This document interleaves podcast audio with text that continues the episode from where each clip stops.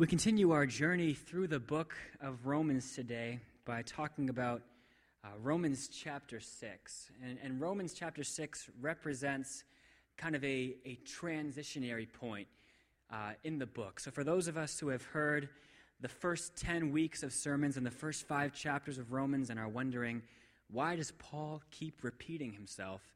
This is some new information that he's bringing to us this morning.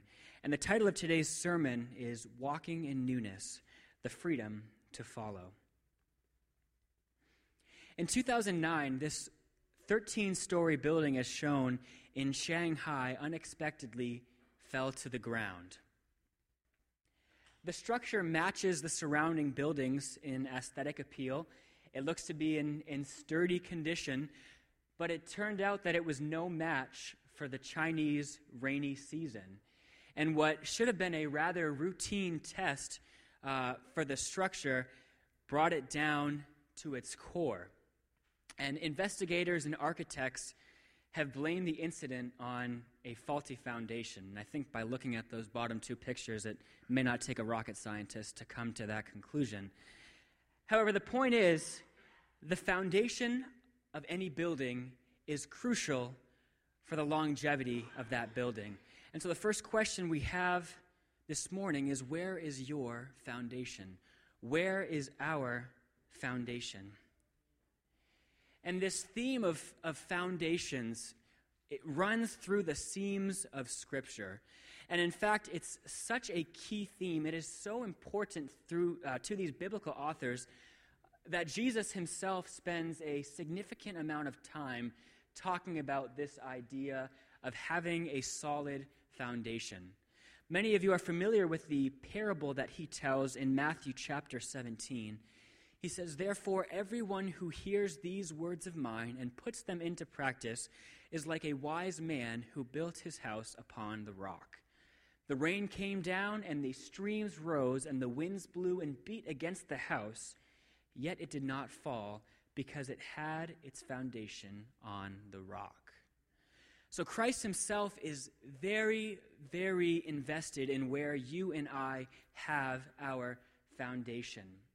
And Jesus tells this parable because it's very true to human experience that regardless of the exteriors that we have, those are irrelevant if our foundation is not on solid rock. And just like that building in 2009 in Shanghai can come crumbling to the ground in the rainy season, even the most put together people can come crumbling down when we face one of the various storms that this life has to offer. So the question remains where is your foundation? Paul has spent five chapters uh, building rebuilding, phrasing, and rephrasing kind of a very similar argument. And the reason that he does this is because he is building a foundation for us. Through the first five chapters, he is preaching this message of saved by the grace of God alone, saved by the blood of Jesus Christ alone. And, and he talks so much about this, and, and we wonder, Paul, why are you spending so much time repeating yourself. And I believe that the reason that Paul spends so much time on this, on this one central theme is that it is crucial for us to have this foundation built before we can go any further into talking about what the Christian experience looks like. If we are not founded in the, the grace and salvation that Jesus offers for us, then, then we are blindly walking in this life. And just like the, the foundation that we saw in the building in Shanghai, many times, in order to build upon a site that has already had a building, we have to clear away the rubble. You see, if, if the Chinese government decided to build a new house upon that foundation, what they'd first have to do is go in and excavate and, and, bear, and, and dig out all of that old foundation and we have to do the same thing in our Christian experience because many of us, myself included, have been brought up to believe that it is our works that save us. And, and we are well meaning people. We're talking about the law. We're, we're talking about the, the, the responsibility that we have to live the law. But if our foundation is not set in Jesus, our building is destined to collapse. And that's what Paul is doing. Paul has to clear away all of these misconceptions, and it takes five chapters, or in our modern time, it takes 10 weeks to do that because it is so countercultural. We live in America, a society that tells us that if you want something, you have to work for it. And Jesus comes in and tells us, by the way, I've done everything for you already. And this is something that comes as a surprise to us because it is so different. God is so different than our expectations. And this is why Paul spends five chapters repeating himself. And finally, in Romans chapter 6, he brings up this new idea. He says, What shall we say then? Shall we go on sinning that grace may increase? And the thing that I love maybe the most about Paul is he's very intellectual and he's, he's very clearly led by the Spirit of God. Because often in his letters to congregations, he brings up potential objections. He brings up questions that the congregation is undoubtedly thinking. And in this particular instance, Paul is speaking directly as us to a congregation.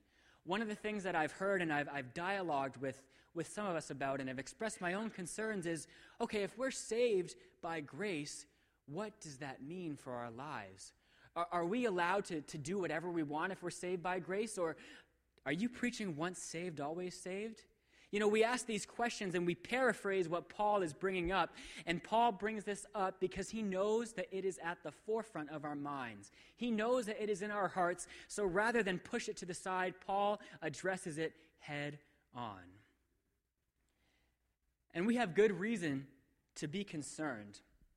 You know, those of us, like I said, myself included, who have, who have kind of been reluctant to maybe accept this message as fully as, as we may otherwise, are afraid to do so because we're afraid of the implications of what grace means.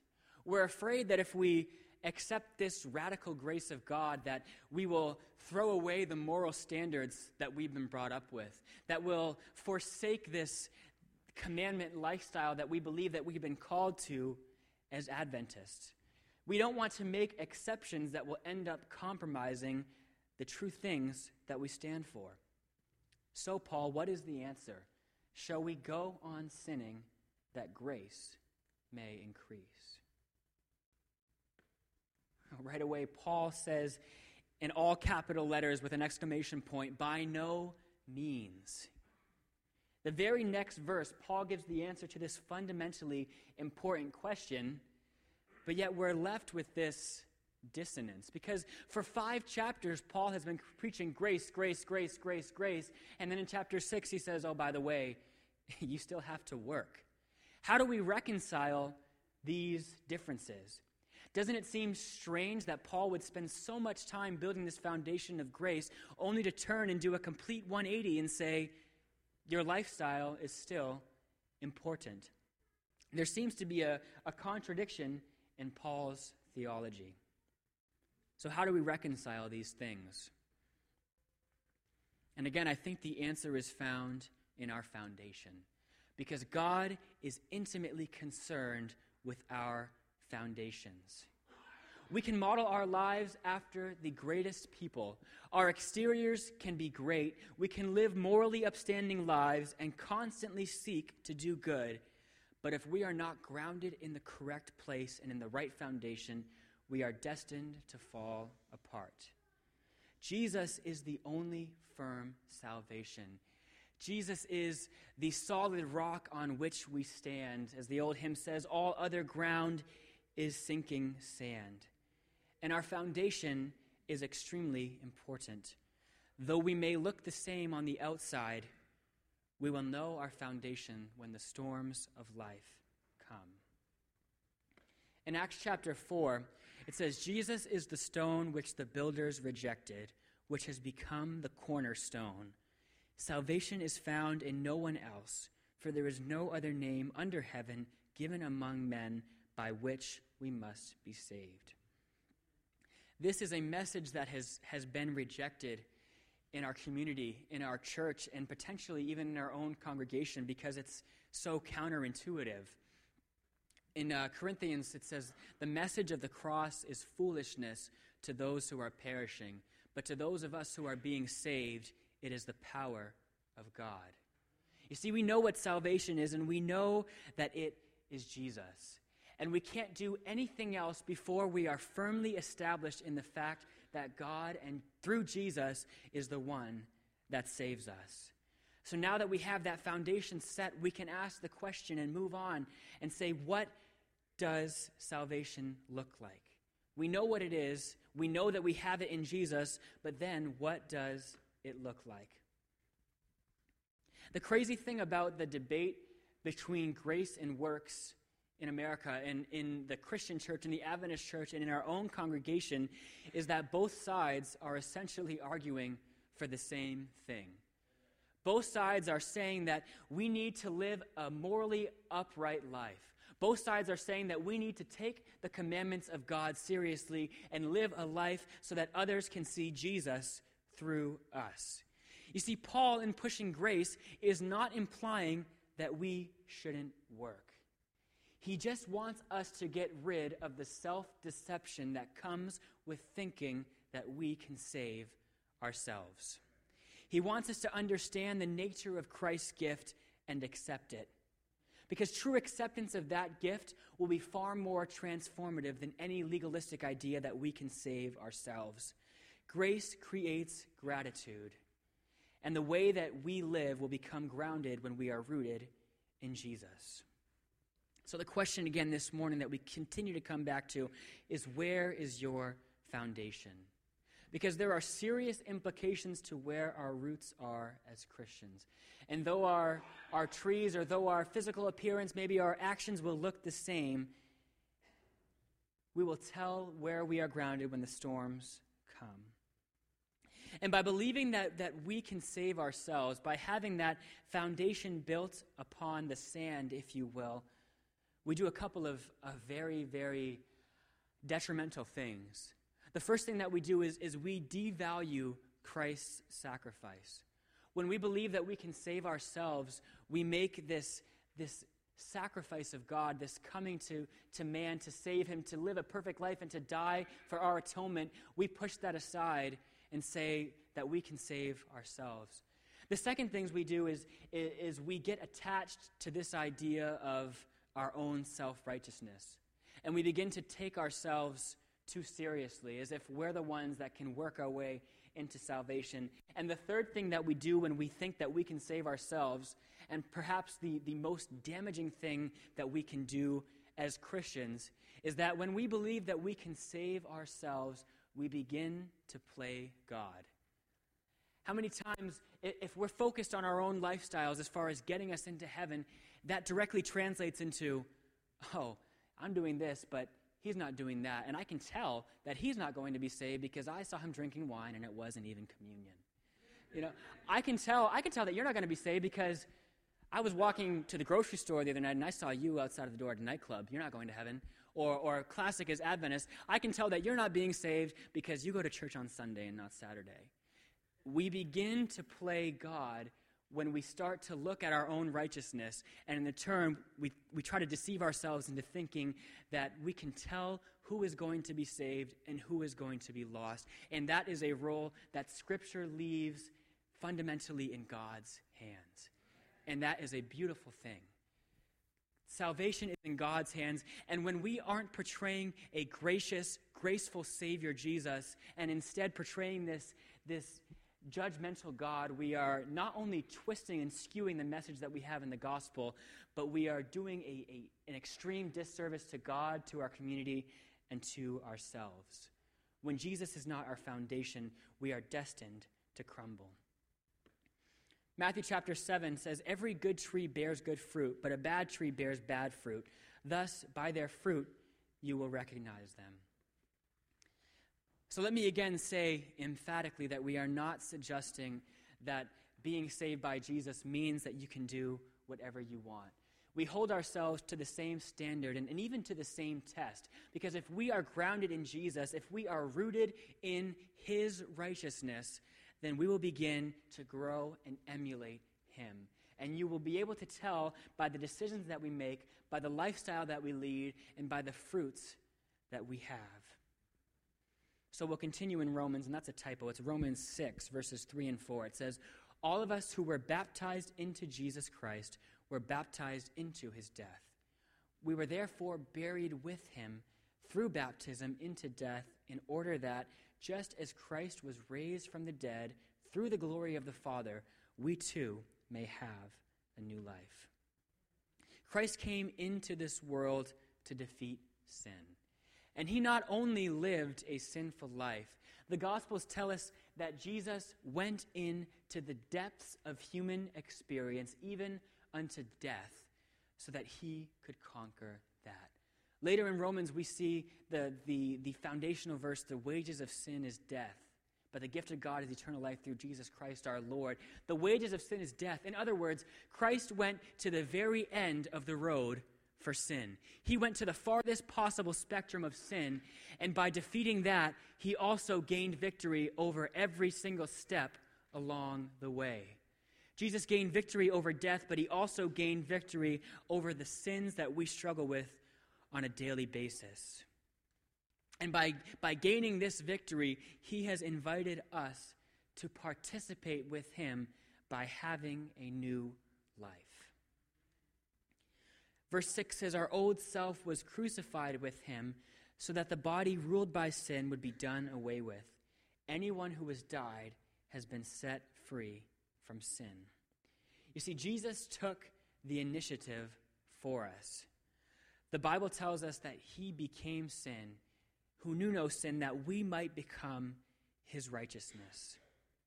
In order for this to happen, though, we must accept all of Jesus. The great thing about Jesus is that he not only extends an invitation of an empty grave, in other words, he not only gives us a hope for an eternity with him, but he also extends to us the cross. And he says, Give me the things that I came to set you free from. Because God knows that sin is detrimental. He knows that it is decaying, and He knows that it separates us from God. Jesus, by offering, by extending to us the cross, invites us to pick up our cross and daily die to ourselves. And He invites us back into community with God by bridging that gap for us and by inviting us to rid ourselves of the things that we know that separate us from Him. Now, if we died with Christ, we believe that we will also live with Him. There is yet another thing that Christ has extended to us. In addition to this hope that He gives us, in addition to this invitation to get rid of the things that separate us, He has offered us companionship. He has given us the chance to, like Abraham, walk with God. This means that we are able to cherish the things that God cherishes. We are able to love the things that God loves. We are able to do the things that He does. In other words, we are able to become the hands and feet of Jesus Christ. We need to open ourselves to the Spirit of God so that we can say, It is no longer I that lives, but Christ that lives in me. The death he died, he died to sin once for all, but the life he lives, he lives for God. In the same way, count yourselves dead to sin, but alive to God in Christ Jesus. Alive to God. In other words, getting rid of the things that represent death. If we are going to be alive in Christ Jesus and fully embrace the new life, the newness of life that He offers to us, then it is only right and it is only fit that we begin to make progress and we begin to forsake the things that are holding us down. If sin is representational of death and Christ is representational of life, then the two do not mesh.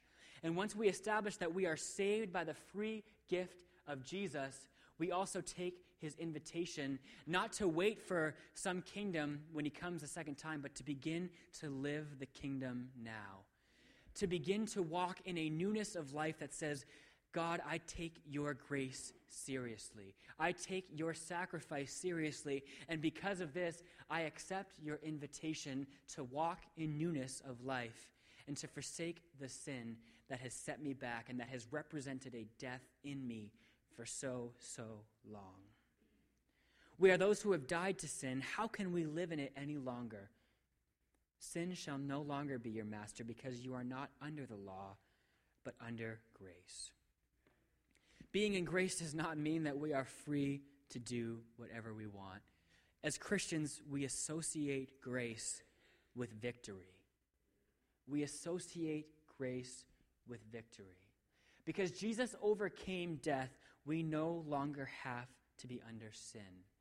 And we are set free to, to live the lives that we were initially meant to. We are set free to live in harmony with God. We have the freedom to walk in newness of life.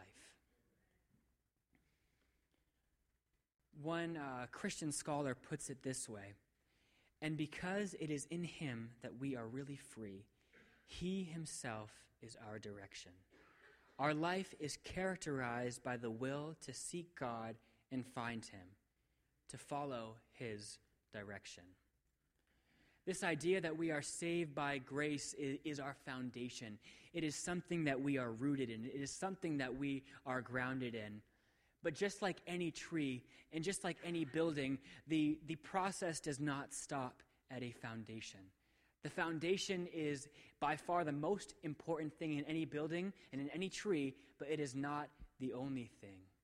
Our foundation shows where we are grounded, but it does not end there, and our story does not end there. When we are grounded in Christ, the solid rock, and in the assurance that we are saved by Him alone and nothing else we can do, the ironic thing is, is that we begin to want to do everything in gratitude for that grace we begin to want to live a life that glorifies the God that has made us free. We want to live a life that is as true to the freedom that Christ has offered us. If you'll close with me by, by singing the new hymn You make beautiful things. You make beautiful things out of the dust and you make beautiful things. You make beautiful things out of us. May we walk in that newness today.